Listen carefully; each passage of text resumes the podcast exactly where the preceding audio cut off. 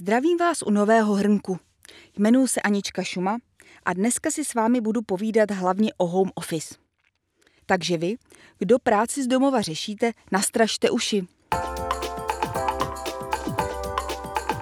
Magnézia zveřejnila výsledky výzkumu na téma, jak bylo Čechům na home office. Jedno číslo vás možná překvapí. Až 31% lidí uvedlo, že se doma cítí víc v klidu než v práci nejsou ve stresu a kolegové jim nechybí. Co to znamená? Hlavně to, že pro některé zaměstnance bude návrat do práce těžší a do osobních setkání se budou muset nutit. Usnadněte jim to a netlačte na ně. Sami si k lidem zase najdou cestu. Musí se k ní ale dostat postupně. Víte, jaký nešvar se během pandemie rozmohl? Ve firmách se začalo zdát, že kdo není online, nepracuje. Zelená tečka u jména přitom nijak nezaručuje, že je zaměstnanec produktivní. Spoustu lidí neustále zprávy od práce naopak odvádějí a proto se snaží být offline, co to jde.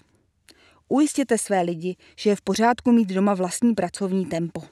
Nestresujte je tím, že musí být pořád na příjmu. Když jim prokážete důvěru, vrátí vám to dobře odvedenou prací.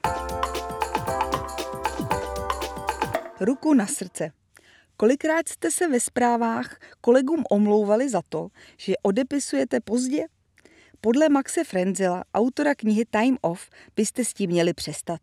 Jasně, když je v práci neodkladný problém, který týden ignorujete, je to něco jiného. Občas je ale fajn dopřát si na odpověď dost času.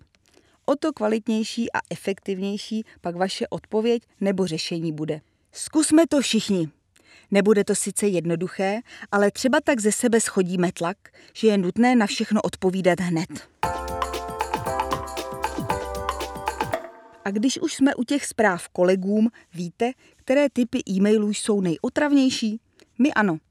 Sesumírovali jsme vám je do pěti základních typů a v článku na LMC magazínu vám poradíme, jak se jim vyhnout. Mrkněte se. Těším se na vás zase příště. Naslyšenou.